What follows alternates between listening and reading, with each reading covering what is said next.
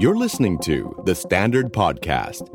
the eye opening experience for your ears. The Money Growth by The Money Coach. Presented by Set ตลาดหลักทรัพย์แห่งประเทศไทย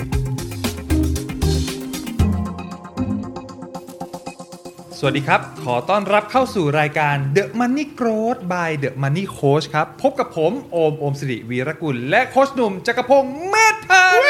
อึดอั ด เราจะไม่บอกว่าเราอึดอัดเรื่องอะไร ครับพี่ นะครับ เพราะว่าแหมได้ไม่ได้เจอคุณผู้ชมคุณผู้ฟังหนึ่งสัปดาห์เราอึดอัด ครับ นะแล้วเต็มไปด้วยข่าวคราว อย่าม ซึ่ องมาทางนี้ ซึ่งเราจะข้ามไป ซึ่งเราจะข้ามไป เออ นะครับ และนี่คือรายการ The Money Growth by The Money Coach นะครับ ครับ เป็นรายการที่จะมาแนะนำนะครับน้องๆหนูๆ หรือคุณผู้ฟังนะฮะที่สนใจอยากจะเริ่มต้นลงทุน ครับ นะฮะเพราะว่าช่วงก่อนหน้านี้เรามีความคึกคักสูง อ่า หลังจากเห็นหุ้นตกลงไปแรง ครับ ๆ แล้วขึ้นมาถูกไหมน้องๆก็เลย เฮ้ย มันเป็นเวลาของเราหรือเปล่า เอาหน่อย เอาหน่อยอะไรอย่างเงี้ย เราก็เลยอยากให้ทุกคนเนี่ยนะ เข้ามาในตลาดการลงทุนแบบมีความรู้ ครับ นะครับ และนี่เป็น EP ที่เท่าไหร่แล้วนะ EP ที่ 5 แล้วครับ ครับ พี่ ผม EP ที่ 5 นี้วันนี้เป็นเรื่องอะไรและแขกรับเชิญเป็นใครครับอมสิริ ครับ ใครที่สนใจลงทุนในหุ้น นั่นน่ะ หรืออยากรู้ว่ากองทุนรวมหุ้นนี่มันแตกต่างกันยังไง อ้าว ต้องฟังครับพี่ นะครับ ใช่ครับ จะบู๊เองหรือฝากเขาบู๊ ไอ้ยคำถามนี้เยอะมาก ครับผม บู๊เองดีไหมครับ เออ เน่ไม่ค่อยเชื่อมือผู้จัดการเลย เออครับผม ครับผม ใช่ครับ แล้วก็แขกรับเชิญวันนี้เนี่ย ถือว่าเป็นแขกที่มีประสบการณ์ทางด้าน ครับผม การลงทุน อืม มาอย่างยาวนาน ครับผม เป็น 10 ปีนะครับ อ่า แล้วปัจจุบันก็เป็นวิทยากรบรรยาย เกี่ยวกับด้านการลงทุนด้วย อื นะ ม ครับพี่ก็วันนี้ขอเชิญพี่นิ้วโป้งครับ คุณ อาทิตย์กีรติพิชนะครับ ครับผม สวัสดี สวัสดีครับสวัสดีครับสวัสดีครับสวัสดีครับ เอาอีกด้วยครับเออ โอ้โห โป้งดูมีความขัดเขินนิดนึงนะครับเพราะว่าสไตล์ครับโป้งก็จะเป็นแบบแนวแบบนะอ่ามีรูปแบบอะไรต่างๆ ที่ดูวิชาการนิดนึง ครับ นะครับ ผม อาจจะ ใช่ ทนพวกเราไม่ค่อยได้ ทนได้ทนได้ นะครับผมอ่าทนได้นะทนได้นะครับ ผม ครับผมอ่านะครับครับผมอมสิริ ครับ เดี๋ยวให้พี่โป้งแนะนำตัวนิดหนึ่งครับเผื่อใครที่ยังไม่เคยรู้จักพี่โป้งมาก่อนว่า ตอนนี้พี่โป้งทำงานอะไรนะครับ แล้วก็ก่อนหน้านี้ทำงานอะไรมาบ้างมีผลงานอะไร ครับก็เอ่อผมชื่อนามปากกาคือนิ้วโป้ง ครับ นะครับ ผม เอ่อทำแฟนเพจชื่อนิ้วโป้ง Fundamental VI นะครับอ่าก็คือให้ความรู้เกี่ยวกับเรื่องการลงทุนในใน Facebook มาตั้งแต่ปี 2012นะฮะ 2012 อ่าก็ เอ เอ้ อย เผลอแป๊บเดียวนี่มันก็ก็เข้าปีที่ 8 แล้ว อย่า นะ ไปนับอย่าไปนับ เข้าปีที่ เว 8 ลา นะ ทำอะไรนานๆโป้งเราอย่าไปนับ ให้มันปล่อยๆผ่านไป เออเร็วมากเลยแล้วก็ เร็วมากครับ แล้วก็เอ่อลงทุนมาตั้งแต่ปี 2544 ครับผม อ่าก็ก็ปีนี้ก็ก็เข้า ปีที่ 19 วันเนี้ยพี่ดีใจมากเลย ครับพี่ แขกรับเชิญรุ่นเดียวกัน อ๋อน านๆจะเจอทีนะ อุ่นใจ ช่วยมาดึงบรรยากาศขึ้นมาดึงความอาวุโสขึ้นมาแล้วกันนะ ครับก็ก็แบ็กกราวด์ก็จบเอ่อคล้ายๆกับโค้ชหนุ่มนะครับ ครับ ก็คือจบมาทางทางวิศวะ ครับผม อ่าผมผมจบคณะวิศวะลาดกระบัง ตอนที่เรียนจบเนี่ยเรียนจบประมาณปี 2539 พอเข้าปี 40 ปุ๊บเนี่ยเอ่อ เป๊ะเลย มันมันก็เริ่ม แย่ มันก็เริ่มแย่เรียกว่าเราโลกสวยได้แค่ปีกว่าๆแค่นั้นเอง สมัยสมัยก่อน 20-30 ปีที่แล้วเนี่ยคำว่าเงินเดือนขึ้น 10%โบนัส 3 เดือนนี่คือมาตรฐานชายไทย นี่นี่ มาตรฐาน มาตรฐานจริง โอ้โห จ่ายน้อยกว่านี้คือผิด เป็นไงล่ะย้ายมีย้ายอ่ะ เออจ่ายน้อยกว่านี้คือผิด บริษัทนี้ไม่โอเค ใช่ บริษัทนี้ไม่โอเค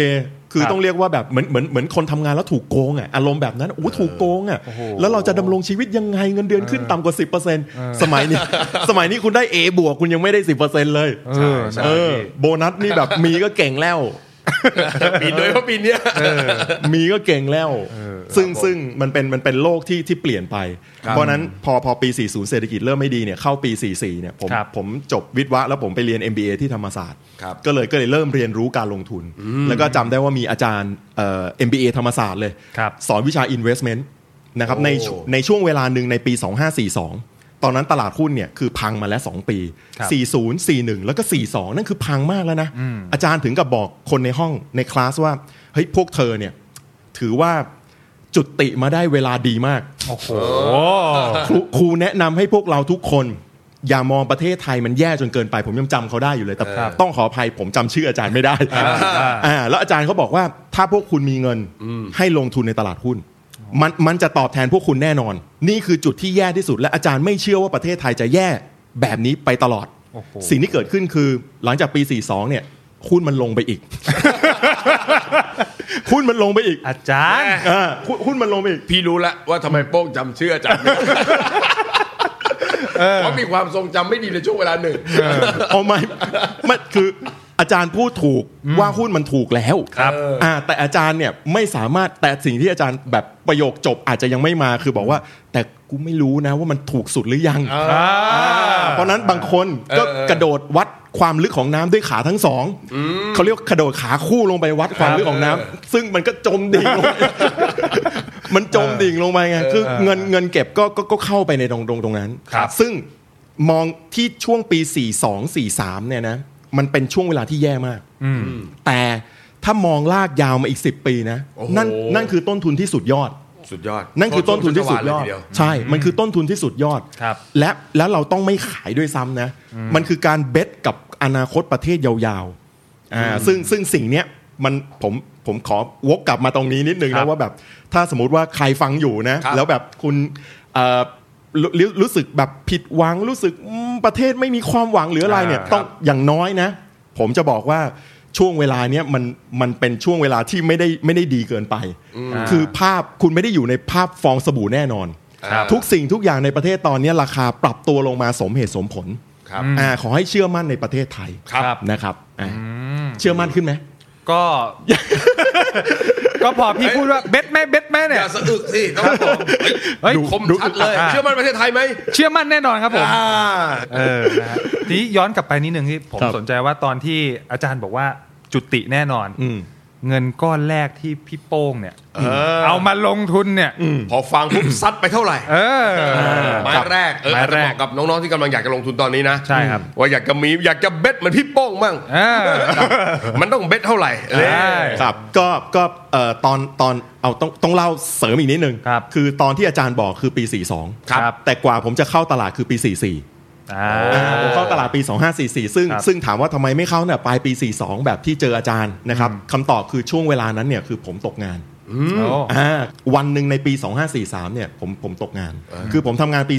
39 40 41 42 อ่า42 เนี่ยแหละ เป็นปีที่เป็นปีที่ตกละ ทีนี้ไอตอนนั้นเนี่ยปี 2542 43 เนี่ยผมไม่ได้เอาเงินเข้าไปลง เพราะว่าตอนนั้นคือเงินเงินยังต้องกระเบียดกระเสียนเพราะว่าต้องจ่ายค่าเรียนปริญญาโทด้วย ซึ่งตอนนั้นไม่ไม่ไม่ได้มีเงินสดเยอะ ครับ ผมมาเข้าตอนปี 2544 คือเริ่มได้งานแล้ว เริ่มสะสมกระสุนแล้ว ครับ แล้วก็เอ่อเจอเจอเจอตอนนั้นเนี่ยเริ่มเก็บเงิน เพราะว่าเจอเอ่อแฟน ครับ อ่า โอ้ เพิ่งคบแฟนตอนนั้น อ่ะเฮ้ยอย่างนี้น้องๆจะลงทุนก็ต้องมีแฟนเหรอครับเนี่ยจะมีคนช่วยเก็บเงินนะครับเนี่ย อ่าใช่แล้วแล้วแบบผมเป็นผู้ชายจริงจังนะครับอผม เออ คบกับแฟนปุ๊บเนี่ยผมตั้งเป้าเลยลูกผู้ชายต้องมีบ้าน อ่า อ่าลูกผู้ชายต้องมีบ้าน ผมเก็บเงินเตรียมซื้อบ้าน ครับ ครับ อ่าซึ่ง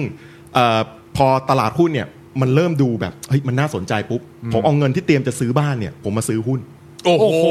เป็นไง โคตรเบ็ดนะครับอย่าเรียกว่าโคตรเบ็ด อย่าเรียกว่าเบ็ดธรรมดา โคตรเบ็ดเลย โคตรโคตร อ่าโค้ดเบสนะก็เอาเอาเอาเงินตรงนั้นมาซื้อหุ้นซึ่งตอนนั้นถ้าผมจำไม่ผิดประมาณ 2 0 0แสนกว่าบาทอ่าเมื่อประมาณปี 2 5 4 4 ไม่ตอนนั้นโป้งคือคือมั่นใจมากหรือว่า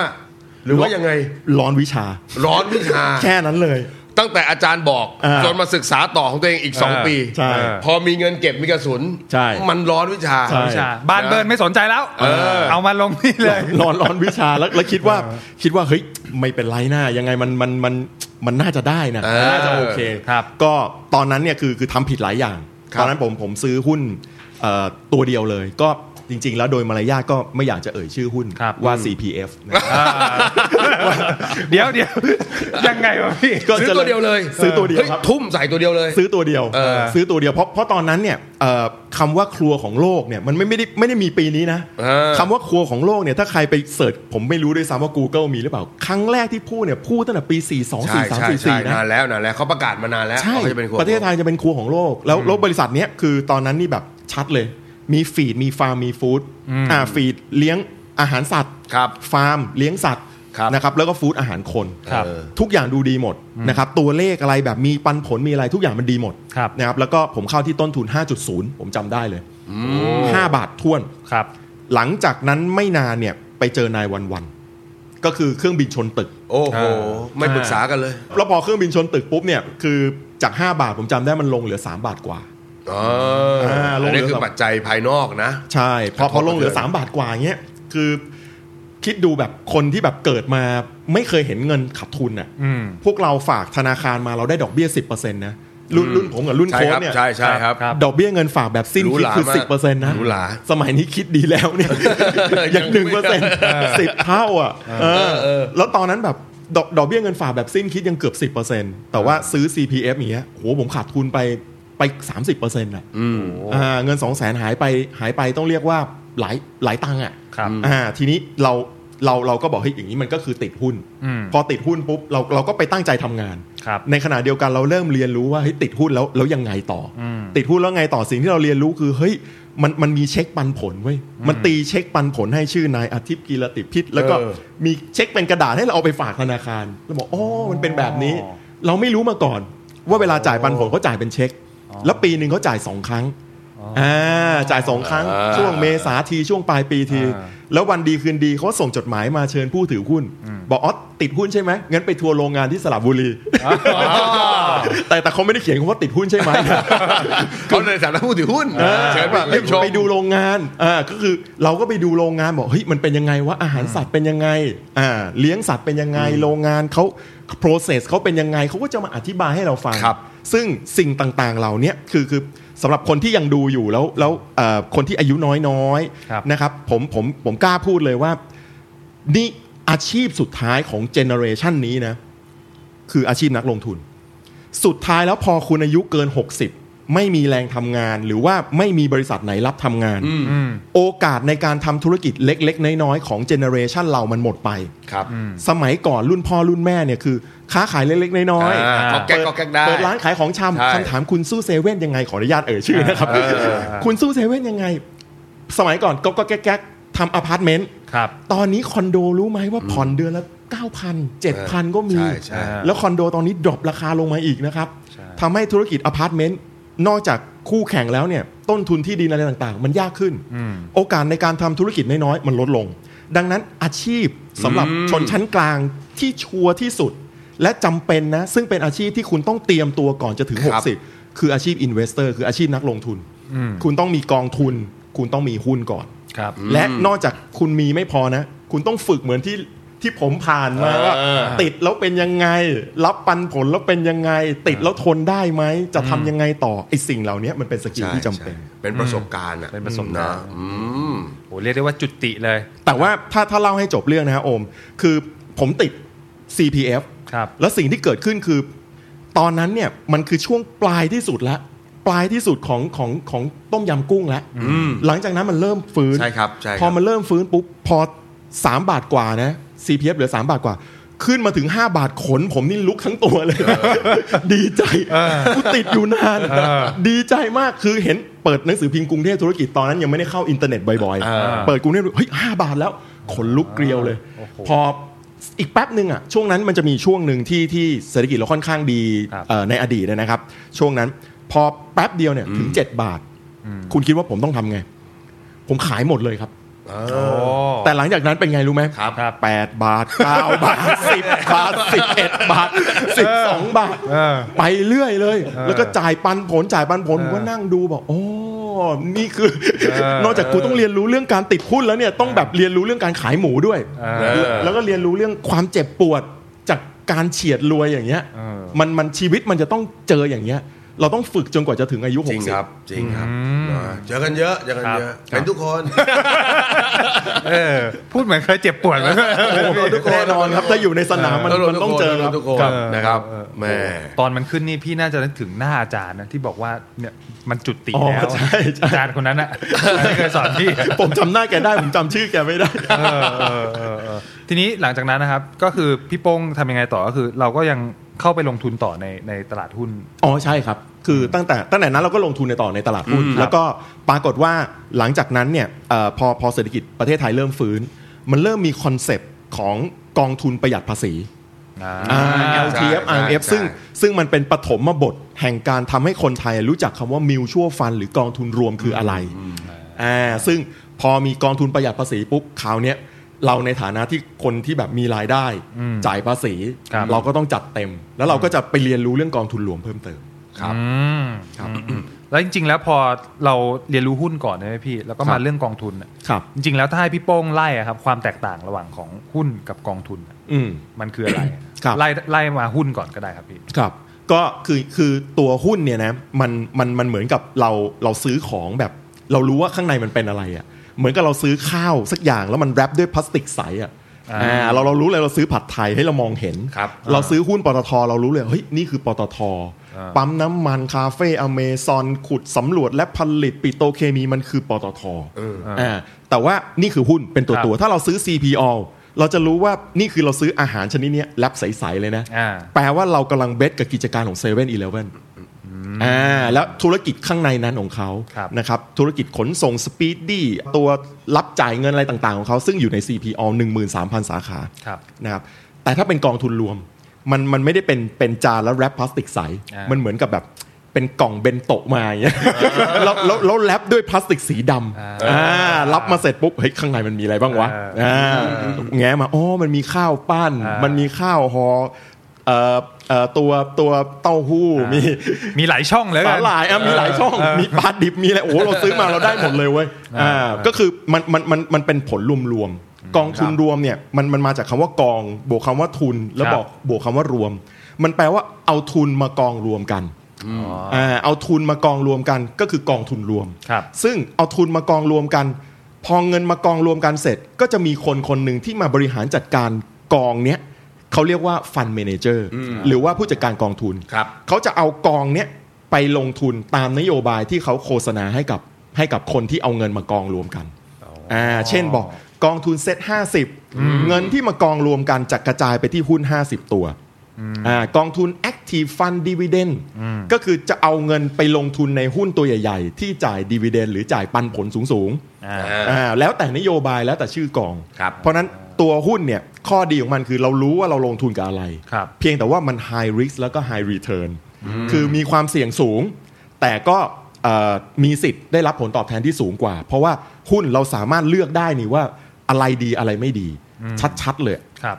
ยิงตรงนะครับข้อเสียของมันคือมันไม่ได้กระจายความเสี่ยง อ่า แต่ว่าตัวกองทุนรวมเนี่ยมันคือมันมีการกระจายอยู่ข้างใน ครับ อ่าเราอาจจะไม่ชอบกินไอ้อย่างนี้ แต่อีกอย่างนี้มันอร่อยมันมันดีอ่าราคามันขึ้น มันก็คือจะเกาะเซ็ต ครับ เกาะกับผลตอบแทนของตลาดหลักทรัพย์อ่ามีการกระจาย ครับ นะครับแล้วก็เหมาะกับคนที่เงินน้อยนะครับเช่น อ่า สมมุติมีใครสักคนนะครับน้องๆเอ่อมนุษย์เงินเดือนเนี้ยแล้วบอกว่าอยากจะออมเดือนละ 5,000 บาท อืม ถ้าอยากจะออมตั้งเป้าเดือนละ 5,000 บาทเนี่ยสมมุติว่าคุณจะซื้อคุณจะซื้อหุ้นเนี่ย ครับ ซื้อหุ้นทีนึงหนึ่งบอร์ดล็อตหนึ่งร้อยหุ้น ครับ 100 หุ้นนะครับ ถ้าถ้าสมมติอ่ะซื้ออ่ายกตัวอย่างง่ายๆนะอ่ะสมมติบอกซื้อหุ้นธนาคารกรุงเทพ อ่า ประมาณตัวละ 110 บาท โอ้โหสบายตัวเลย ร้อยสิบาท เดือนหนึงเนี่ยร้อยร้อยร้อยตัว ครับ ถ้าซื้อร้อยตัวนี่ใช้เงิน 1 0,000 กว่าบาทนะครับ อืม เกินบัตเจ็ตแล้วนะครับ ครับ แต่ว่าถ้าสมมติเราบอกว่าเรามีเดือนละ 5,000 เราไปซื้อกองทุนรวม แปลว่าเงิน 5,000 เราเนี่ยจะกระจายไปอยู่ในหุ้น 50 ตัว ข้างในมันจะไม่ได้มีหุ้นแบงก์กรุงเทพอย่างเดียวนะ มันมีปตท มี CPO มีแอดวานมีอะไรเต็มไปหมดเลย อ่า อ่าเพราะฉะนั้นนี่ก็คือข้อข้อดีของกองทุนมัน ครับ มันกระจายแล้วมันเหมาะกับ อืม กับคนเงินเงินจำนวนไม่เยอะ อ่า อ่าครับ ดังนั้นเนี่ยถ้าสมมุติว่าคนฟังฟังอยู่เนี่ยเป็น first jobber ครับ รับมีเงินเดือนสักประมาณ 1 5ื่นห้าสองหมื่นฟังพี่โป้งแล้วผมร้อนวิชาเหลือเกินครับพี่หนุ่มครับผม แบงค์ห้าร้อย ในกระเป๋านี่สั่นละลัวเลย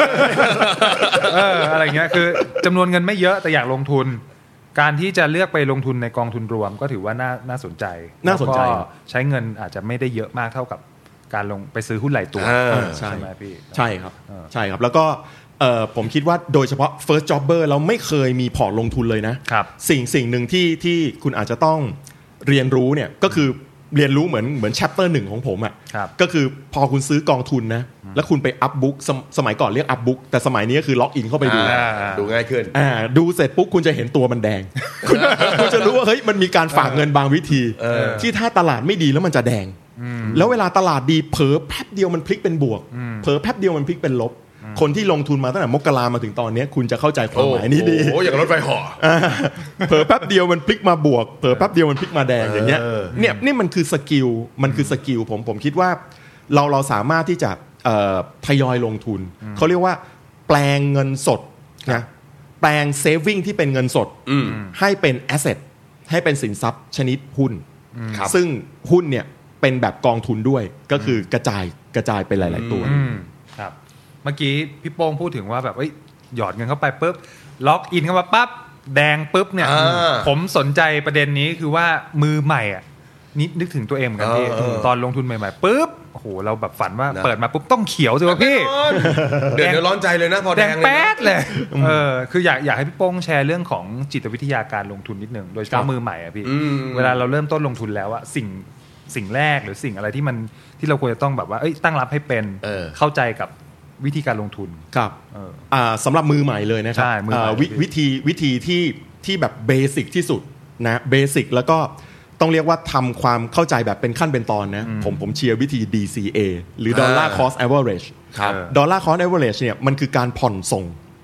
ซื้อไปเดือนละครั้ง เดือนละครั้งเดือนละครั้ง ครับ ณลองนึกภาพนะ มีคนสองคนนะซึ่งมีเงินเดือนเท่ากัน สามารถออมเงินได้เดือนหนึ่งเท่ากัน เช่น เดือนละ 5,000 บาท ครับ นะครับใน A กับใน B ใน A เนี่ยเอา 5,000เนี่ยฝากธนาคารทุกเดือนทุกเดือนไปเรื่อยๆ อ่า หนึ่งปีห้าปีสิบปีคำถาม ถ้าใน A เกิดขึ้นนะฮะอายุถ้าถ้าใน A เนี่ยพูดถึงยุคของใน A เนี่ยตอนปี 2530 ตอนปี ครับ อ่า 2525 ที่ดอกเบี้ยเงินฝากมันแบบสิ้นคิด 10%เนี่ย ครับ ใน A โอเคนะทำถูกนะใน A ทำถูกแต่ใน A เกิดช้าไป 30 ปี โอ้เละเลย ช้าไปเยอะเลย กิดช้าไป30 ปี ดอกเบี้ยแบบสิ้นคิดมันไม่ใช่10% ครับ อ่าแบบคิดดีแล้วอย่างเงี้ย1% เขาเรียกดอกเบี้ยต้องขยี้ตาอัพบุ๊กใครโอนเสร็จตังค์เข้ามาวะเนี่ย ดอกเบี้ยดอกเบี้ยมันมันมันเหลือหนึ่งเปอร์เซ็นต์อย่างเงี้ยแปลแปลว่าถ้าความสามารถในการหาเงินเท่ากันเซฟได้เท่ากันเนี่ยแล้วนายเอฝากแบบนี้ไปเรื่อยๆเนี่ยแปลว่าแล้วเราไม่สามารถในการไม่มีโอกาสในการสร้างรายได้แบบอื่นนะครับ เกมนี้เขาจะแพ้แน่ เออ อืม เขาจะแพ้แน่เหมือนเหมือนเล่นฟุตบอล เล่นฟุตบอลแล้วใส่กองหลัง 10 ตัวตั้งแต่นาทีที่หนึ่ง โอ้โห อ่าคือแน่นอนแบบ คุ้นๆ เซ สูตร ฟ นี้ เซฟลงไปอุดชัวร์แต่คุณคาดหวังผลชนะไม่ได้ ในขณะที่ใน B นะมีการกระจายความเสี่ยง เดือนละ 5,000 ก็เหมือนกันใช่ไหม ครับ แต่ใน 5,000เนี้ยเขาอาจจะเอาไปลงทุนกองทุนรวม อืม นะครับลงทุนกองทุนรวมซึ่งเป็นหุ้น ครับ หุ้นคือกองหน้า หุ้นคือกองหน้า หรือบางส่วนเขาอาจจะลงทุนในตราสารหนี้ก็ได้ อ่า ได้ได้ผลตอบแทนในเชิงดอกเบี้ยเนี่ยสูงกว่าฝากธนาคารนะครับ อ่าเรียกว่ามีทั้งกองหน้ากองกลาง ครับ กองหลังนะครับ ซึ่งจะทำให้การจัดทีมแบบเนี้ยเขามีโอกาสชนะในระยะยาว เพราะหุ้นจะเป็นขาขึ้นในระยะยาวนะ ในระยะยาวหุ้นจะเป็นขาขึ้น แต่เมื่อไหร่ที่เรามองภาพ snapshot มองภาพ 2020 ปีเดียว โอ้หุ้นมันดูไม่ดีเลย มันลบมาแบบ 15-20%อย่างเงี้ย ครับ แต่ลอง snapshot ปี 2016 สิ 2016 หุ้นไทยบวก 23%นะ 2017 หุ้นไทยบวก 17%นะ อืม อ่าถ้าถ้ามองเรียกว่าปีเตอร์ลินช์นะครับซึ่ง ครับ ซึ่งเป็นผู้จัดการกองทุนระดับโลกเนี่ยเคยบอกว่า การที่คุณหลบหลีกจากหายนะจากวิกฤตไม่ได้ และคุณอยู่ในหุ้นตลอดเวลาเนี่ย อ่าน นะครับมันทำลายพอร์ตคุณใช่ แต่การที่คุณหนีออกจากตลาดหุ้นเลย แล้วอยู่นอกตลาดตอนที่หุ้นมันบวก 20-17%เนี่ยมันสร้างหายนะเท่ากัน อ่า เข้าใจไหมคือคือต้องเรียกว่าถ้าคุณหนีออกไปมัน ครับ คือหายนะแบบหนึ่งเพียงแต่คุณไม่รู้สึก แต่คุณเสียโอกาสนั้นไปแล้วอ่าเพราะนั้นถ้าสมมุติว่าหลักการคือเราเชื่อว่าหุ้นเป็นขาขึ้นในระยะยาว การมีโพซิชันอยู่ในหุ้นก็คือ จัดสรรเงินบางส่วนอยู่ในตลาดหุ้น ครับ มันจึงเป็นเรื่องที่สมควรทำในระยะยาวเช่นกัน อ่า ครับ เขาเรียกว่ามีติดพอร์ตไว้เสมอ อ่าใช่ใช่เขาเรียกห้อยกองหน้าห้อยกองหน้า เข้ากองหน้าไว้ อย่าเล่น 10 0 0เอาไว้ตัวหนึ่งเอาไว้ค้ำ เอาไว้ครับเอาไว้ครับ ครับ เอาไว้เคาน์เตอร์แท็ก ใช่ใช่ เออ น่าสนใจก็คือว่าเมื่อกี้ที่พี่โป้งแชร์ก็คือวิธีในการจัด อืม ก็คือเหมือนเป็นการกระจายใช่ไหมพี่ มี ใช่ ทั้ง ครับ กองหน้าที่เอ้ยเอาไว้แบบว่าสร้างผลตอบแทน อืม แล้วก็มีกองกลาง ครับ เป็นตัวแบบคอยพยุง กอง กองหลัง กองหลัง อ่า อ่าอะไรเงี้ยเป็นดิเฟนซีฟหน่อย ใช่ ครับ ใช่ อะไรเงี้ยทีนี้มีอีกคำถามหนึ่งพี่ที่พี่โป้งพูดไว้ก็คือว่าคำว่าระยะระยะยาว อืมอืมอืม มันต้องยาวแค่ไหนถึง นี่แหละนะถามเยอะถามเยอะ ใช่ถึงเรา ซื้อ จะต้อง ซื้อวันนี้ ต้องร ปีหน้าขายยาวไหม นับเป็นเดือนเหรอ โอ้โหรายเดือนมา เอ แล้ว อนับเป็นเดือนเออ คือคือคือเอ่อแล้วแต่คนนะครับ อคือบางคนลงทุนในหุ้น อันนี้พูดถึงหุ้นเป็นตัวตัวนะ อ่า คำว่าระยะยาวของคนส่วนใหญ่นะครับ ถือเกินหนึ่งปีนะเป็นยาว คนส่วนใหญ่นะ แต่ถ้าเป็นถ้าเป็นคนที่ที่อายุ รุ่นที่แล้วนิดนึงนะเอารุ่นผมก็ได้ รุ่น อ่า 40 กลางๆเนี่ย ครับ คำว่าระยะยาวคือถือเกิน 3 ปี 5 ปี อืม อ่า ต้องเกิน 3 ปี 5 ปี หรือถ้าถ้าถามรุ่นเดอะขึ้นไปอีกเนี่ย เออ เขาบอกคำว่าระยะยาวคือถือเป็น 10 ปี ใช่ อ่าถือเป็น 10 ปีคำว่าถามว่ายาวแล้วมันดียังไง สมัยก่อนเนี่ยคำว่ายาวเนี่ยคือ การถือกิจการสักตัวหนึ่งเนี่ยกว่าที่แผนธุรกิจ กว่าที่แผนการขยายกว่าที่ growth story มันจะทำงานเนี่ย อืม มันใช้เวลานะ อืม มันใช้เวลากว่าที่ทุกอย่างมันจะสะท้อนเข้ามา ครับ นะครับมันใช้เวลาแต่เมื่อไหร่มันสะท้อนเข้ามาคือมันมันขึ้นอย่างนี้เลยนะ ลองลองนึกถึง AOT ดู ครับ หุ้นสนามบินซึ่งวันนี้ทุกคนกลัวเนี่ย ครับ ท่านทราบไหมว่าตอนที่มันเข้าตลาดมาใหม่ๆเนี่ยคนไม่กล้าซื้อนะ คนไม่กล้าซื้อ AOT เป็นหุ้นที่ไม่มีคนเล่นนะ อืม อ่าไม่มีคนเล่นแล้วแล้วตกท้องช้างมามาเป็นระยะเวลาที่พอสมควรเลย ครับ กว่าที่จะได้สตอรี่ว่าสุวรรณสุวรรณภูมิเริ่มพิกอัพตัดค่าเสื่อมหมด กว่าจะได้สตอรี่ว่าเฮ้ยคนนักท่องเที่ยวเพิ่มขึ้นจาก 20 ล้านมา 25 มา 30 ล้าน ได้สตอรี่เปิดดอนเมืองคนก็ยังเต็มอีก เออ ได้สตอรี่ขยายสุวรรณภูมิเฟส 2 นู่นนี่นั่น กว่ามันจะเหินฟ้าขึ้นมาได้ มันใช้เวลาสิ่งเนี้ยคือการบ่มเพาะของ growth story อืม อ่าซึ่งซึ่งถ้าสมมุติว่าเราเราไปเจอหุ้นที่มันมีเรื่องราว ครับ ในการเติบโตแบบเนี้ยกลยุทธ์ที่ดีคือเราต้องถือให้มันเต็มเต็มสตอรี่ของมัน อืม อ่านะครับในขณะที่ถ้าสมมุติว่าเอ่อนี่อันนี้คือความหมายของคนลงทุนหุ้นเป็นตัวตัวๆ ครับ แต่สำหรับคนที่ถือกองทุนรวมนะ เออ คำว่าระยะยาวเนี่ยคำแนะนำของผมคือถือถือยันเกษียณ ถือยันเกษียณกองทุน LTF ครับ กองทุน RMF นะครับกองทุนประหยัดภาษีนะ อืม รวมทั้งปีนี้ผมเพิ่งซื้อ S S S F X ไป เออ โอ้โหเรียกยากเหลยเกิน S S ทุกคนมีปัญหาหมดเห็นไหมครับผ ใช่ มกลับเรียนตลาดหลักทรัพย์ครับผม ยากจริง ครับซึ่งซึ่งเขาเปิดให้ซื้อ 2 เดือนที่ผ่านมาอ่า ค ส รั อบ งสามเดือนที่ผ่านมาเนี่ยนะครับหมดไปเมื่อ 30 มิถุนาเนี่ยกองพวกเนี้ยมันคือกองกองกองทุนรวมหุ้นอ่าแล้วคำว่ายาวเนี่ยคืออะไรคือตามกฎเขาให้ถือ 10 ปี ครับ แต่คำแนะนำของผมคือถือให้ทะลุไปเลยครับ ถือให้ทะลุเกษียณไปเลย อืม อ่ามีมีมีหลาย ๆ คนเนี่ยเอ่อผมก็มีเพื่อนที่โดนเลย์ออฟนะ ครับ ผมมีเพื่อนที่เอ่อเพื่อนรุ่นพี่ที่อายุ 55 ปุ๊บคุริฟายที่จะขายแล้ว อายุ 55 หรือถือเกิน 10 ปี อย่าง RMF เนี้ยอายุ 55 ขายได้ ครับ อ่าบางคนคุริฟายที่จะขายแล้วบอกจะขายมาเลย แล้วจะถือเงินสดคำเนี้ยคำความเชื่อของผมนะคือเมื่อไหร่ที่ถือเงินสดใจมันจะร้อนอ่าใจร้อนยิ่งผู้ชายนะนี่ผู้ชายนั่งกันทั้งห้องเลยนะ ผู้ชายนะ เออ พอพอพอเกษียณหรือว่าเออร์ลี่รีทายนะ อ่า เมื่อไหร่ที่คุณมีเงินกับมีเวลามาพร้อมกันนะ ๆ นั่น หาย ไง นะจะบังเกิด นี่เขาว่าง เออว่า นี่เขาว่าง หายนะจะบังเกิด เพราะฉะนั้นคุณคุณต้องคุณมีเงิน แต่คุณต้องไม่มีเวลา อ๋อ ถ้าคุณมีเวลาคุณต้องไม่มีเงิน เออ แต่ถ้าคุณมีพร้อมกันสองอย่างเมื่อไหร่นะครับ โอ้ใจคุณต้องแบบผ่องแผ้วพุทธคุณอ่ะ เออ โอ้โห คุณถึงจะแบบ ดูแลตัวเองอยู่ในเส้นทาง เออ ไปเรื่อย ๆ เพราะอย่าลืมนะเกษียณ 60 คนสมัยนี้อายุขายนะตีไปเลย 85 อืม คุณจะอยู่อีก 25 ปี ครับ ถ้าบอกว่าคุณจะมีลูกวู่วามขายแบบ 55 ขาย 60 แล้วขายเลยแล้วเก็บเงินสดไว้กับตัวหมดเลยอย่างเงี้ยโหถ้าถ้าใช้หมดขึ้นมานี่ อีก 25 ปีเอาไง โอ้โหเคว้งเหมือนกันนะฮะ จริๆ ยุ่งนะ จริเมอเมอเขาเรียกเมอเมอเลย ใช่ เออ ฟังพี่โป้งผมรู้เลยว่าทำไมผมเป็นคนใจเย็นพี่หนุ่ม เอาทำไมครับอ๋อ ไม่มีเงินสดให้ถือ มีหน้าไม่ค่อยทะเลาะกับใครนะ ไม่ค่อยทะเลาะกับใครไม่ค่อยทะเลาะกับใคร นะ ไม่ค่อยทะเลาะกับใคร เอ เอ อ อเออเออนะครับนี่จะถามพี่โป้งเรื่องของอัตราผลตอบแทนหน่อยพี่ ระหว่างการลงทุนในหุ้นรายตัว กับกองทุนรวม เออ คือมันมีคนพูดเยอะว่า ใช่ เอ้ยลงเองดีกว่า เออ ได้เยอะกว่า ใช่ ฝีมือเราเต็มเต็มๆ เออ บางคนพูดไปถึงขั้นอย่างนี้เลย โอ้ยใช้ผู้จัดการกองทุนดูไม่เจ๋งเลยอะ อะไรอย่างเงี้ยนะเออโป้งมีมุมมองยังไง หรือเอาข้อเท็จจริงมาเล่าเลยว่าเอ้ยไอ้ที่เลือกเองอ่ะสุดท้ายเป็นยังไง ครับก็ก็คือคืออย่างนี้คือมันมันอยู่ที่มันจะพูดกันตรงๆ ก็คืออยู่ที่ฝีมือเหมือนกัน อ่า อยู่ที่ฝีมืออยู่ที่โชคอยู่ที่จังหวะนะครับ ครับ เพราะว่าการลงทุนหุ้นเป็นตัวตัวๆเนี่ยแปลว่าในตลาดหลักทรัพย์เนี่ยมีหุ้นตั้ง 600 กว่าตัวนะหกร้อยกว่าตัวนี่เรียกว่าสมมติว่าในพอร์ตเรามีหุ้นสัก 5 ตัวเนี่ย ครับ อ่าการที่การที่เราจะให้หุ้น 5 หรือ 6 ตัวนี้มันถูกหมดเนี่ยอัตรามันนี่หนึ่งในร้อยเหมือนกันนะอ่าก็ก็พอๆวันนี้วันหวยออกด้วยใช่ไหมวันที่สิบ โอ้โห มันตาม เละเลยเละเลย มันเท่ากับเอ่อเลขท้าย 2 ตัวเหมือนกันนะเออมันมันมันเหมือนมันเหมือนกัน เพราะฉะนั้นคือคือจริงอยู่มันวิเคราะห์ได้ แต่ว่าแผนธุรกิจหรือเรื่องต่างๆเนี่ยมันมันมันมันต้องใช้ประสบการณ์และใช้จังหวะใช้จังหวะในการเข้าซื้อเป็น good stock at good price อะไรต่างๆ ถ้าเลือกถูกผลตอบแทนจะสูงมาก ครับ แต่แต่ถ้าเลือกผิด นั่ มัน ก็ ไง จะดึงผลตอบแทนได้แย่มากเช่นเดียวกัน อืม อันนี้ในเชิงหุ้น ครับ นะครับ แต่ว่าในเชิงกองทุนรวมเนี่ยกองทุนรวมเนี่ยเขาเขาแบ่งเขาแบ่ง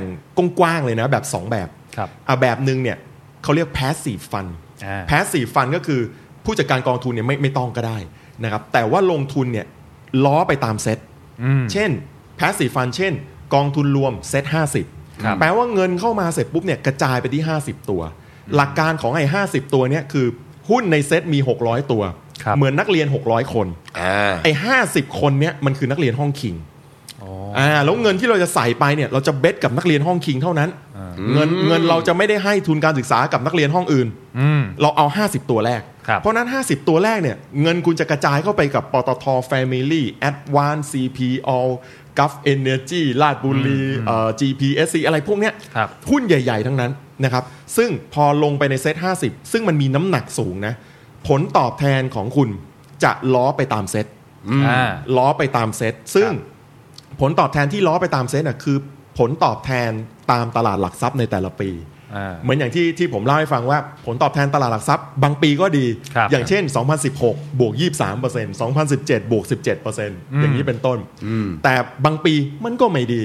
อย่างอย่างปีที่แล้วเนี่ยตลาดหลักทรัพย์เปิดปีมาปิดปีเงี้ยก็บวก 1 ก็แทบไม่ได้เลยเลย โอ้เออ ปีก่อนหน้านี้ก็บางทีก็มีลบ 11 ก็มีเหมือนกัน อย่างปีนี้ก็คงปิดลบเหมือนกัน อ่า จาก year to date มาถึงตรงนี้ก็ลบประมาณ 15-16% ครับ อ่าก็ก็เรียกว่าเงินก็หายลบ 15-16%มันก็มีทั้งปีที่ดีและไม่ดี แต่ต้องมีความเชื่อว่าไอ้ 50 ตัวเนี้ยระยะยาวเป็นขาขึ้นในระยะยาว แล้วมันมีการขึ้นชั้นตกชั้นนะ เหมือนฟุตบอลพรีเมียร์ลีกต้องเรียกว่ามีตัด 3 ตัวล่าง มีตกตกชั้น อ่ามี มีปรับขึ้นชั้น เพราะฉะนั้นพอร์ตมันจะปรับกันไปตลอด อืม ครับ อ่าเพราะฉะนั้นไอ้ข้อดีของของกองทุนรวมในเชิงผลตอบแทนเนี่ยคือถ้ามันเกาะตามผลตอบแทนของเซ็ตในระยะยาว อืม ตลาดหลักทรัพย์ในระยะยาวนะ ในอดีตนะให้ผลตอบแทนเฉลี่ยในระยะยาวเนี่ยอยู่ที่ประมาณ 11%กว่า เกือบเกือบ12อ่าซึ่งเยอะนะ ครับ แต่ปัจจุบันเนี้ยเรามองไปข้างหน้าเนี่ยเราคิดว่า 7-8%ก็เก่งแล้วนะครับซึ่งซึ่งผมคิดว่า 7-8%ถือว่าโอเคนะ ใช่ เจ็ดถึงแปดเปอร์เซ็นต์นี่ในระยะยาวๆเนี่ยเจ็ดถึงแปดเปอร์เซ็นต์ดีกว่าหุ้นกู้เกือบทุกตัวในตลาด เออ ดีกว่าหุ้นกู้เกือบทุกตัวและ ดี ดี ก ก ว่า ว่าเงิน แน่นอน ฝากธนาคารในทุกสถาบัน โอ้ แน่นอนครับอันนั้นแน่นอน แน่นอน ครับ เออ อืม ทีนี้ถามแทนมือใหม่ครับพี่ ว่าโอ้ยพี่โป้งพี่หนุ่มครับ ครับ ผมเนี่ยมีเงินอยู่ก้อนหนึ่ง อืม สนใจ ก้อนเล็กก้อนใหญ่กับเรา ก้อนหนึ่ง ครับผมก้อนหนึ่ง เอออยากลงทุนในหุ้นรายตัว ครับ คำถามสำคัญคือในพอร์ตผมเนี่ย เออ ควรจะมีกี่ตัว เอ เอ อ อมันถึงจะแบบเอ้ยกำลังพอดีเลยกับ first jobber กับมือใหม่ ครับ อืมแล้วก็มีวิธีคัดเลือกยังไงบ้างครับพี่ อืม ในมุมแบบพี่โป้งอะไรอย่างเงี้ย ครับ ครับก็เอ่อจำนวนหุ้นที่ที่มันออ t ติมิซ์นะครับ สำเอ่อที่มันดีที่มันเหมาะสมนะสำหรับผมนะคือเป็นจำนวนหุ้นที่เราตามดูได้ แล้วเราต้องจำได้ว่าเราถืออะไรบ้าง โอ้ เราต้องจำได้ว่าได้ว่าเรา อัน ถือ นี้ อะไร อั บ้าน ง นี้เรื่องจริงเลยนะครับ เออเอ้ยอันนี้มันขึ้นหรือลงอุ้ยตกเยอะนะเราอ้าวกูมีอย่างเงี้ยนะ ไม่ที่ที่ถามเพราะว่าเมื่อกี้พี่โป้งบอกว่าในตลาดมี 600 ตัวไง เออ จะบ้าจี้ไปซื้อ 600 ตัวเลยทำไงอะพี่ ใช่มันมีคนที่ใกล้เคียงสิ่งนั้นเหมือนกันนะ เอาจริง เอ ครับ อ มี ซื้อ คน ซื้อขายขายใช่ไหม ใกล้เคียงสิ่งนั้นคือคือผมผมบางทีผมไปบรรยายงานมันนี่เอ็กซ์โปไปงานเอ่อของตลาดหลักทรัพย์อะไรเงี้ย อ่า ไปที่อาคารตลาดก็ก็มีคนที่เข้าร่วมสัมมนานะบางทีเขาก็มาชาร์จผมหน้าลิฟต์แล้วก็บอกเนี่ยช่วยดูพอร์ตให้หน่อย อ่า อ่าว่าว่าเหมาะสมไหมเขาจะถืออย่างอะไรอย่างเงี้ย อ่า เขาให้กระดาษผมมาหน้าหนึ่งบอกโอ้โหหนึ่งหน้า A4 เลยนะหนึ่งหน้า A4 ผมประเมินจากสายตาหน้านี้ประมาณสักเกือบเกือบสามสิบตัวบอกโอ้โหถือหุ้นทีสามสิบตัวเหรอวะ อ๋อ บอกอาจารย์ต้องพลิกไปหน้าหลังด้วยค่ะ โอ้ยหน้าแรกก็แย่แล้ว ยี่สิบกว่าตัวพวกถามจริงจำได้หมดหรือเปล่าเขาจำไม่ได้ อ่า ใครไปจำได้ ตั้ง 50 60 ตัวเขาจำไม่ได้หรอกว่าเขาถืออะไรบ้างนะเพราะฉะนั้นหลักการที่หนึ่งเนี่ยคือ ผมคิดว่าจำนวนที่เราถือเนี่ย ครับ เราต้องจำได้นะว่าเราถืออะไรบ้าง อืม นะครับ แล้วก็สองคือเราต้องเราต้องมีการรีวิวพอร์ต ครับ เช่นเรารีวิวพอร์ตเอ่อทุกๆ ปีหรือว่าครึ่งปีครั้งหนึ่งรีวิวพอร์ตแปลว่า ในช่วงเวลาใด ๆ เนี่ย มันจะมีกิจการบางชนิดที่เอาลุกมันเนี่ย ไม่ดี ภาษาภาษานักลงทุนเราเรียกว่า fundamental change ครับ พื้นฐานเปลี่ยน อืม พื้นฐานเปลี่ยน คือ สมมุติว่าเราเคยเราเคยมีหุ้นอ่ารับเหมาก่อสร้างสมมตินะครับ รับเหมาก่อสร้างอยู่ในพอร์ต อืม ด้วยข่าวที่มันดูดีมากเลย ว่าจะมีงบเอ่อโปรเจกต์รัฐบาลนู่นนี่นั่น อ่า แต่ถึงสุดท้ายเนี่ยเฮ้ยงบโปรเจกต์มันไม่ออกเว้ยโปรเจกต์ไม่ออกพอเรามารีวิวพอร์ตเนี่ยเราเรารู้สึกว่าเฮ้ยเอาลุกมันเริ่มไม่ค่อยดี ครับ เราเราอาจจะต้องต้องเรียกว่าเปลี่ยนตัวหนึ่งแล้วมาซื้อตัวใหม่เพิ่มอ่าเขาเรียกเขาเรียกว่าเป็นเป็นการเป็นการเปลี่ยนอ่ะ ครับ อ่าเป็นการเปลี่ยนตัวนะครับ เออ เป็นการเปลี่ยนตัวเล่น หรืออีกบางกรณีเนี่ยหุ้นที่มีเนี่ยนอกจากเราต้องจำได้หมดเนี่ยแล้วพอรีวิวพอร์ตหุ้นบางตัวมันมาสุดทางโกรธของมันแล้ว มาสุดทางโกรธของมันแล้ว คืออย่างอย่างแบบดาราอย่างเงี้ยรู้จักเคนธีรเดชใช่ไหมน้องหน้าตาเหมือนเคนธีรเดช เออ นะครับผม เออ เฮ้ย ใช่ไหม ได้ครับได้นะครับผม อ่าทรงอย่างน้อยทรงผมเหมือนนะ ครับผมครับพี่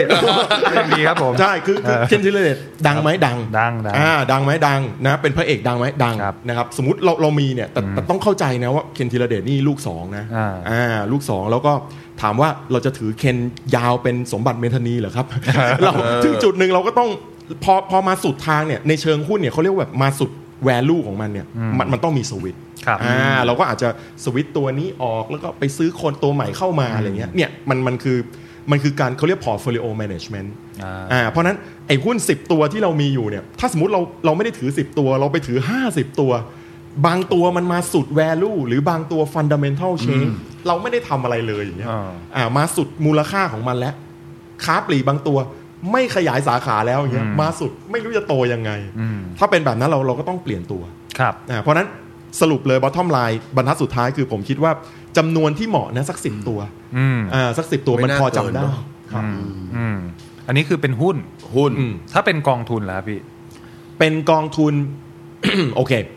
กองทุนเนี่ยง่าย ครับ เพราะว่าเป้าหมายของกองทุนเนี่ยคือถือไปเรื่อยๆ ถือไปยาว อืม ๆ ถือให้พ้นเกษียณเลย ครับ เพราะว่าสิ่งเนี้ยเราเราเหมือนกับมันคือเงินเย็นน่ะที่มันจะห่างจากเราไปได้นานๆเลย อืม แล้วมันได้ทำหน้าที่ของมันแล้ว โดยเฉพาะกองทุนประหยัดภาษีนะครับมันทำหน้าที่ของเราแล้วคือมันประหยัดภาษีให้เรา า สมมติเราเสียภาษีอัตรา 30%มันจะดีมากสำหรับคนที่เสียภาษีอัตราสูงๆนะ ใช่ ครับ อ่า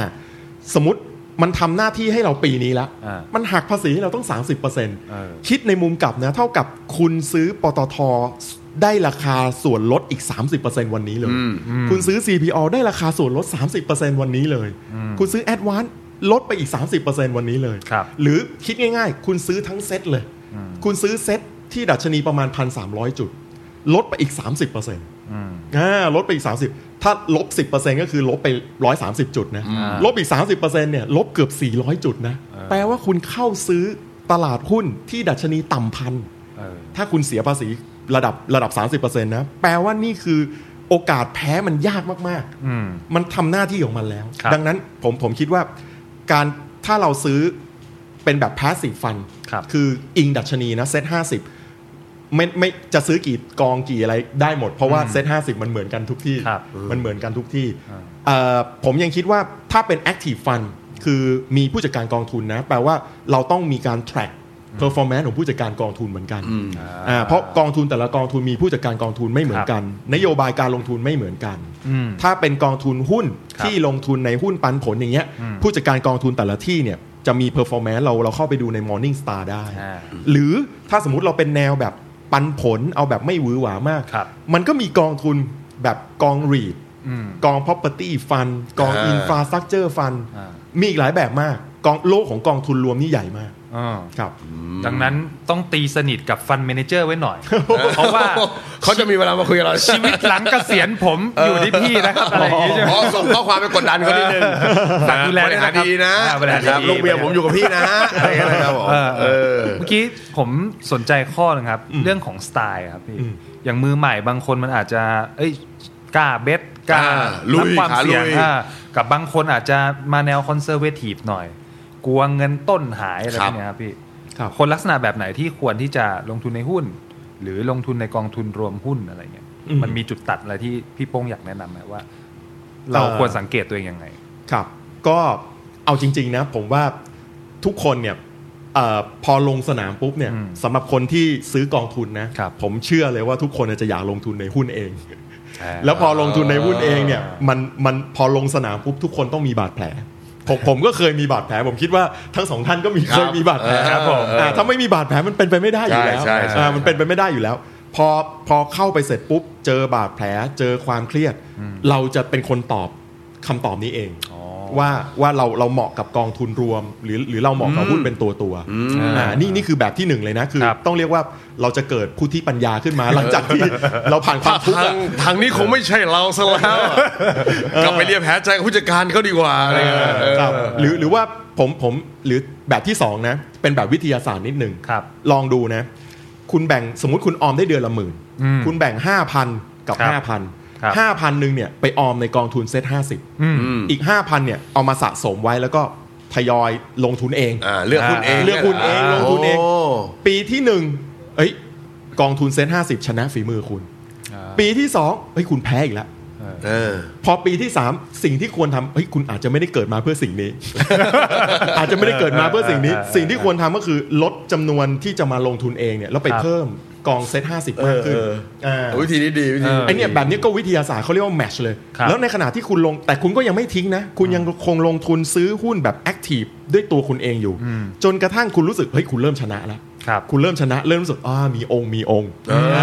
มันเราไปธรรมดา ก็ค่อยเอาเงินเม็ดเงินใหม่เนี่ยมาเติมฝั่งซ้ายให้มากขึ้น ก็คือลงทุนในหุ้นด้วยตัวเอง แบบนี้ก็วิทยาศาสตร์ อ่าก็คือเหมือนกับ track ดู ครับ track ดูว่าระหว่างแบบ อืม track ตามเซตเลย อืม กับลงทุนเอง ครับ ปีที่หนึ่งเป็นไง ปีที่สองเป็นยังไง ดีวิธีนี้ดี อ่าแบ นะ บนี้ก็ เออ ดี ดีดี ครับ พี่ เพราะวิธีแรกมันดูใช้ใช้ความรู้สึกเยอะไปนิดนึง อ่าใช่ นะเราอาจจะไม่ได้กระจอกขนาดนั้นก็ได้ ใช่ เออวิธีที่สองมันมีเรื่องสถิติอะไรเข้า อ่า มา เราเริ่มเก็บข้อมูลนะ อ่า เออ ใช่ครับพี่ นะครับ ทีนี้อยากถามเรื่องเรื่องความเสี่ยงระหว่างหุ้นกับกองทุนรวมหุ้นครับพี่ อืมครับก็เอ่อแน่นอนว่าในฝั่งหุ้นเนี่ยนะมันมันความเสี่ยงมันจะสูงกว่า ครับ เพราะว่าเราเราเลือกเป็นตัวตัว การตัดสินใจของเราอย่าลืมว่าเรากำลังสมมุติว่าเราลงลงทุนหุ้นสัก 10 ตัว แปลว่าเรากำลังเลือก 10 ตัวจาก 600อ่าสิบตัวจาก 600นะในขณะที่ถ้าเราลงทุนในกองทุนรวม ครับ ถ้าเป็นกอง passive แปลว่าเราเบสกับเซตไปเลย เราเราเชื่อว่าเซต50 เป็นขาขึ้นในระยะยาว อืม อ่าเราเบสกับนักเรียนห้องคิง ครับ ของตลาดหุ้นอ่าซึ่งปีนี้มันต่ำใช่ไหมยิ่งเข้าซื้อช่วงทุนต่ำอนาคตยิ่งมีโอกาสได้ ได้ได้ได้ได้ได้ประโยชน์นะค ครั รับ บ กับอีกอากองทุนแบบอีกแบบหนึ่งคือกองทุน Active Fund อันเนี้ยก็จะมีผู้จัดการกองทุนเขาดูแลให้ ซึ่งเขาก็จะมี policy ในการลงทุนอะไรต่างๆ หลักการของมันคือการกระจายความเสี่ยง ครับ แต่แน่นอนว่าข้อเสียของกองทุนก็คือมันมีค่า management fee อ่า อ่าเพราะฉะนั้นหนึ่งในตัวเลือกของกองทุนรวมที่เราจะเลือกเนี่ยก็คือเราต้องเข้าไปดูว่า management fee เนี่ยแพงหรือเปล่า อืม อ่าถ้าสมมุติว่าแพงมากๆ แต่ performance ในอดีตที่ผ่านมาไม่ดีแพ้เซตบ่อยๆ อย่างเงี้ยเราก็เลือกที่จะไม่ต้องลงทุน ไปลงทุนในกองทุน passive fund ก็ได้อ่าเพราะฉะนั้นในเชิงความเสี่ยงเนี่ยแน่นอนว่ากองทุนความเสี่ยงจะน้อยกว่า เพราะมีการกระจาย ครับ อ่าโอเค พอพูดถึงเรื่องของ management fee เนี่ย บางคนมือใหม่อาจจะคิดว่า เอ้ยงั้นกระโดดลงไปในหุ้น ซื้อขายในช่วงบ่อยๆ ในช่วงทำกำไร แต่ว่าจริง ๆ การซื้อขายเนี่ยมันก็มีพวกต้องเสียค่าอะไรบางพี่ค่าคอมมิชชั่นค่า อ่า อะไร ครับ เงี้ย ก็มีค่าคอมมิชชั่นแต่ว่ามันไม่เยอะ อ่ามั มันมันไม่เยอะอาจจะแบบ 0.174เปอร์เซ็นต์ อืม ศูนย์จุดอะไรอย่างเงี้ยเปอร์เซ็นต์เปอร์เซ็นต์มันจะน้อย แต่แน่นอนว่าการตัดสินใจด้วยตัวเราเองเนี่ย ครับ ในการซื้อเนี่ยมันมันเบสเหมือนกันนะ คนจำนวนมากเนี่ยเชื่อว่าเอาชนะตลาดหุ้นได้ ครับ แต่อดีตที่ผ่านมาที่ผมเห็นมา 10-20 ปีเนี่ยคนจำนวนมากเนี่ยไม่สามารถเอาชนะ จริง ตลาดหุ้นได้นะครับไม่ใช่ไม่ใช่เรื่อง นึ ง่าก ย ว่านึกว่าเก๋า ทุกคนอยากชนะหมดอ่ะทุกคนอยากชนะหมดแล้วก็รู้สึกว่าถ้าทำอะไรได้เหนือมาตรฐานหน่อยรู้สึกว่ายอดเยี่ยม ยอดเยี่ยม เออ ครับ ทั้งๆที่ระดับมาตรฐานของตลาดเองก็ทำผลตอบแทนได้ดีพอสมควรอยู่แล้ว ครับ ครับ เราแค่ตามเข้าไป เกาะรถเกาะรถไปด้วย เออขอรถไปด้วยขอรถไปด้วย นี่ผมเชื่อว่าน่าจะมีน้องๆมือใหม่หลาย ๆ คนเนี่ย ครับ อยากฟังผู้มีประสบการณ์ในสนามรบแบบพี่โป้ง เออ ว่าจุดร่วมจริง ๆ ของคนที่เอ่อประสบความสำเร็จในมุมมองพี่โป้งอ่ะกับการลงทุนไม่ว่าจะเป็นหุ้นก็ตามหรือว่ากองทุนรวมหุ้นอ่ะในมุมมองพี่โป้งคิดว่าต้องมีลักษณะแบบไหนยังไงบ้างครับ ครับก็เอ่อจริง ๆ แล้วมันมีมันมีอยู่ 3 4 เงื่อนไข ครับ ที่จะทำให้ใครสักคนหนึ่งเนี่ยประสบความสำเร็จในการลงทุนระยะยาว ครับ นะครับเอ่ออันดับที่หนึ่งเลยนะ อืม คือแคชคือเงินสด โอ้ คือเงินสด คนที่มีเงินสดมากกว่า คนนั้นย่อมได้เปรียบซึ่งที่มาของเงินสดคืออะไรที่มาของเงินสดคือการทำงาน ครับ ที่มาของเงินสดใครทำงานเงินเดือนเยอะกว่าคนนั้นได้เปรียบในการ ครับ ลงทุน ใครเอ่ออันนี้ควบคุมไม่ได้ใครโชคดีเกิดมารวย เออ พ่อแม่มีเงินให้ อันนั้นต้องปล่อยเข้าไปปล่อยเข้าไป เขาเรียกว่าถ้าเป็นเกมก็คือยิงแบบกระสุนมันโหลดขึ้นมามันต้องไม่ไม่มีวันหมดอ่ะ โอ้โห อ่าถ้าพลาดก็เติมได้พลา แป๊บดก็ นะพี่ เติมได้ ผมขอโทรหาที่บ้าน ก่อน มีมรดกเผื่อ เนี่ยหัวใจที่หนึ่งมันคือเรื่องเงินสด เออ เพราะฉะนั้นสำหรับสำหรับเอ่อท่านที่ดูดูอยู่เนี่ยแล้วเราบอกโอ้โหไม่มีมรดกไม่มีอะไร เพราะฉะนั้นไม่ไม่ต้องท้อใจ ครับ เพราะว่ายังไงเนี่ยก็ต้องมองในทางที่เราสามารถทำได้ ครับ โอกาสที่เราควบคุมได้ มันคือการทำงาน ครับ นะครับมันคือการเพิ่มสกิลเพิ่มทักษะ อืม มันคือการสร้างอาชีพที่สองที่สาม ครับ ซึ่งสุดท้ายแล้วเนี่ยสังคมมันจะมันจะผลักดันให้คนเจเนอเรชันใหม่ ๆ ต้องคิดเรื่องนี้เพิ่มขึ้น แล้วเมื่อคิดเรื่องนี้เพิ่มขึ้นเนี่ยรายได้เพิ่มแคชคุณจะเพิ่ม เออ เมื่อแคชเพิ่มปุ๊บคุณจะได้เปรียบในโลกของการลงทุน ครับ ประเด็นที่หนึ่งคือเรื่องแคช ครับ ประเด็นที่สองอันนี้เอ่อถ้าคนฟังอายุอย่างน้อยๆอยู่ก็จะได้เปรียบ ครับ คือเรื่องระยะเวลาในการลงทุนคือ time อ่า อ่าระยะเวลาในการลงทุนเนี่ยมันมันสำคัญนะ อืม คือยิ่งมีระยะเวลาในการลงทุนนานเท่าไหร่เนี่ย ครับ มหัศจรรย์ของการทบต้นมันจะเกิด การจ่ายปันผลหรือการอะไรต่างๆ ผมลองนึกเคสผมเลยก็ได้ เมื่อปี ครับ 2544 ถ้าผมถือ CPF ที่ต้นทุน 5 บาทมาถึงทุกวันนี้เนี่ย ครับ เออ ไอ้เงินก้อนเนี้ยมันจะเป็นเท่าไหร่ เออ มันมันจะมหาศาลขึ้นมา เออ มากนะ CPF วันนี้ประมาณ 30 กว่าบาท ครับ ครับ ผม อ่าตีสักสามสิบตีสามสิบห้าก็ได้ ก็แค่เจ็ดเท่าเอง เออ เจ็ดเท่า แล้วต้องไม่ลืมว่ามันจ่ายปันผลปีละห้าเปอร์เซ็นต์กว่า เอาแยกย้ายแล้ว แล้วลากมาสิบเก้าปีเนี่ย เออ ลากมาสิบเก้าปีทั้งๆที่ CPF เป็นหุ้นกลางๆนะ เออ เป็นหุ้นที่ไม่ใช่แบบมหัศจรรย์อะไรนะ ครับ ก็เจอมหัศจรรย์แบบ AOT เออ CPO Advance ครับ หุ้นพวกนี้คือคือยิ่งมากกว่านี้อีก เออ ม อ่าหุ้นยิ่งมากกว่านี้อีกเพราะฉะนั้น แนวแนวๆเนี้ยอยากจะนั่งทำทำแมชชีนกลับไปตีมือเลย นะ เจอตีมือแล้วกดซื้อเลยนะ ปล่อยทำไม ปล่อยทำไมเจ็ดเจ็ดบาทที่ปล่อยทำไม เออใช่ แล้วนี่ก็เป็นหุ้นธรรมดาด้วยไม่ใช่แบบ ไม่ไม่ใช่ พิเศษเลย ใช่ อันนี้คือแบบ ไม่ได้เติบโตแบบพิเศษ ธรรมดานะ อ่ อ่าธรรมดายังยังไม่ได้แบบแบบหลาย ๆ เท่านะ ครับ ในตลาดหุ้นไทยมันมันมันมีหลาย ๆ เท่ามากกว่านี้อีก อืม ซึ่งซึ่งแน่นอนว่าโอกาสวันเนี้ยมองไปอนาคตข้างหน้า จะให้มันโตแบบนี้มันอาจจะนึกไม่ค่อยออก เออ แต่โชคดีสำหรับท่านที่ดูอยู่นะ ครับ คือเราจัดเอ่อรายการ Money Growth ครับ อยู่ตอนเนี้ยในช่วงเวลาที่อยู่ในวิกฤตโควิด ครับ เออ ความได้เปรียบคือคุณกำลังเข้าสู่ต้นทุน อืม ในช่วงวิกฤต นี่คือดัชนีพันสามกว่ากว่าๆ ครับ ซึ่งต่ำกว่าค่าเฉลี่ย 5 ปีย้อนหลังหมดเลย ใครที่เอาเงินมาซื้อตอนเนี้ย คุณได้เปรียบคนที่ซื้อก่อนหน้านี้ 5 ปีทั้งสิ้น น้ำตารินเลย ทั้ง สิ้น เพราะฉะนั้น เออ เพราะฉะนั้นการเติมในช่วงเนี้ยมันมันเป็นกลยุทธ์ที่ที่ไม่ได้ผิดอ่ะ ครับ มันเป็นกลยุทธ์ที่ไม่ได้ผิดและถ้าเราแฟกเตอร์คือหรือเราใส่ตัวแปลว่า เรากำลังอยู่ในช่วงที่มันตกท้องช้างเนี่ย อืม เออแปลว่าระยะยาวเราแพ้ยากแล้ว ครับ อ่าเพราะฉะนั้นไอตัวที่สองเนี่ยคือเวลา ครับ ปรับตัวแปรทีหนึ่งคือ cash ค่ะ ตัวแปรที่ 2 คือเวลา ครับ ตัวแปรที่ 3 คือ asset allocation asset allocation คือการจัดสรรเอ่อจัดสรรกองหลังกองกลางกองหน้า อืม อ่าเพราะว่าถ้าเรามีเวลาเรามี cash ครับ แต่เราจัดสรร asset allocation ด้วยการใส่กองหลังเลย ทั้งหมด โอ้ ก็คือเราเอาเงินสดไปฝากประจำ 12 เดือน เพื่อรับดอกเบี้ย 1% ไม่แพ้แต่ไม่ชนะไม่มีทาง ไม่มีทาง มีกรณีเดียวคือคุณต้องหาเงินเก่งมากๆนะ เออเออใช่ คุณต้องเงินเดือนสูงมาก อ่า ๆ คุณต้องทำธุรกิจเก่งมากๆ จนคุณไม่ต้องการผลตอบแทนจากการลงทุนเลย อืม อ่าแต่ถามว่าแบบเนี้ยแปลว่าคุณคุณเสียเปรียบคนรุ่นที่แล้วนะครับ อ่าคุณรุ่นคนรุ่นพ่อผมเนี้ย คือเขาได้เงินด้วย เงินฝาก 1 ล้านบาท สามารถสร้างผลตอบแทนได้แสนสองอ่ะ ดอกเบี้ย 12เปอร์เซ็นต์อ่ะอ่าเขาได้แบบนี้เป็น 10 10 ปีอ่ะอ่าเพราะนั้นเพราะนั้น asset allocation จึงเป็นเรื่องสำคัญ ครับ ต้องมีต้องมีเอ่อความสามารถในการจัดวางว่าเฮ้ยเราต้องใส่กองหน้าในในระดับที่เหมาะกับความเสี่ยงของตัวเอง อืม อ่ามีกองหน้ากองกลางกองหลัง มีบางตัวเน้นปันผล ครับ บางตัวเน้นเซฟหน่อย เป็น อ่า ตราสารหนี้อะไรก็ว่าไป เออ นะเพราะนั้น cash time asset allocation อืมสามข้อนี้ ใช่ครับ จะทำให้นักลงทุนคนหนึ่งอ่ะด่าสามารถมั่งคั่งในระยะยาวครับ อ่าเว้ยได้สูตรแล้วน้องๆ ใช่ใช่ใช่ก็จริงๆ เรื่องแคชก็สำคัญนะ เพราะว่าเดี๋ยวนี้คือทำงานมีรายได้ทางเดียวก็ไม่น่าจะพอแล้วนะพี่ ใช่ ใช่ เมื่อเมื่อวาน พี่เพิ่งอ่านคำถามทางอีเมลส่งมา น้องเขาเขียนสั้นๆเลย ครับ มีเงินอยู่หนึ่งหมื่นครับพี่โป้งครับ เออ อยากจะทำให้เป็นหนึ่งล้านให้เร็วที่สุดครับ มีวิธีไหน พี่ก็เลยกลับไปตอบไปตอบแย่งโป้งตอบไปก่อนว่า น้องครับ หาเงินเพิ่ มแต่โอ้ยมันจะเอาหมื่นเท็ดไปเท็ดมาหรือไงล่ะ เออ เออ เออเออจริงนะ แหม หวังร้อยเท่าเลยนะ เออใช่ไหม หวังร้อยเท่า เป็นไปไม่ได้นะครับ เป็นไปไม่ได้นะครับร้อยเท่า เออเพราะฉะนั้น เออ จริง ๆ คนที่ลงลงทุนไม่ว่าในตลาดอ่ะหุ้นเอง ไม่ว่าจะซื้อหุ้นเองหรือว่า ครับ กองทุนรวมเนี่ยเขาก็ต้องมีเงินใส่เข้าไปเรื่อยๆเนาะทำงานเก็บเงินสะสมเติม ครับ เติมเติมเนาะ อืม ไอ้น้องเขาจะคิดว่าโยกไปโยกมาโยกไปโยกมาหนึ่งล้านอะไรเงี้ยนะ เออ พี่ว่าน่าจะเหลือ4ี่พันสองอะ ต้องโยกกันนะ เออนะฮะอ่าก็เป็น 3 ข้อเนื้อะมีทั้ง cash ใช่ไหมพี่ ครับ ระยะเวลา ระยะเวลา แล้วก็เรื่องของ asset allocation ใช่ครับ วิธีการจัด การจัดสรรสินทรัพย์ ทำอ่า ใช่ โอเคครับ และที่สำคัญถ้าน้องๆเขาฟังอยู่อะครับพี่โป้ง อยากจะศึกษาหาความรู้ อ่า ทั้งเรื่อง เป็นการเริ่มต้นนะ ใช่ ทั้งเรื่อง เริ่มต้น หุ้นกองทุนรวมกองทุนรวมหุ้นอะไรอย่างเงี้ย ครับ มีช่องทางไหนที่พี่โป้งอยากแนะนำให้เขาไปศึกษาบ้างไหม ครับ ก็สำหรับมือใหม่เลยนะ อืม มีข้อมูลฟรีและดีๆเนี่ย ครับ อยู่เยอะมาก ครับ หนึ่งในข้อมูลนั้นเนี่ยคือในเว็บ set.or.th เออ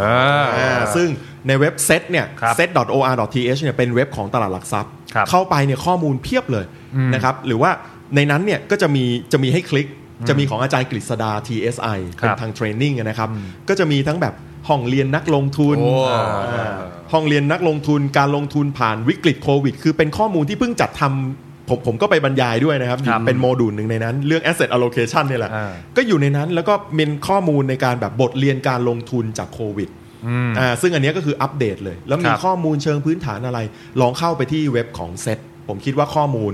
ครบแล้วก็จำนวนเยอะนะครับ แล้วก็ฟรีครับ โอ้ เป็นจุดเริ่มต้นที่ดีเลย ใช่ครับใช่ครับ มาจากแหล่งที่เชื่อถือได้ อ่า เป็นข้อมูลตรงกลางครับผม ถูกต้องครับ ก็แนะนำเลยสำหรับมือใหม่คนที่อยากเอ่อสนใจหาความรู้ ครับ เรื่องของหุ้นหรือกองทุนรวมหุ้น อ่า ที่เอ่อเว็บไซต์ของเซตได้ ใช่ครับผม อ่าครับผมเป็นไงบ้างครับพี่หนุ่มวันนี้ เออพี่มีความสุขตั้งแต่พี่แขกรับเชิญเป็นคนรุ่นเดียว กันแล้ว ดูเหมือนฟังโป้งเล่าก็ดูสตอรี่เราเราผ่าน เออ อะไรเออมันคล้ายๆกัน แล้วมันเหมือนกับเวลาเราเล่าให้เด็กๆ ฟังมันไม่รู้เรื่องไงมันไม่เข้าใจเราบ้าเหรอพี่ดอกเบี้ยอะไร 12 13เปอร์เซ็นต์ต่อปี เออ โอ้โหสมัยนั้นดอกเบี้ยเงินฝากมันเยอะจริง ครับ ๆ แล้วมันก็เป็นเหตุผลอีกผลเหตุผลหนึ่งแหละที่ว่าคนยุคเนี้ยไม่รู้เรื่องลงทุนไม่ได้ไง เออ คนยุคเก่าเขาไม่ทำอะไรนะโป้งนะเขาเอาเงินโยนอ่ะก็ฝากประจำอย่างเดียวอ่ะเงินก็โตกันสิบกว่าเปอร์เซ็นต์ทุกปีอ่ะแต่ตอนนี้ไม่รู้ใครเลื่อนทศนิยม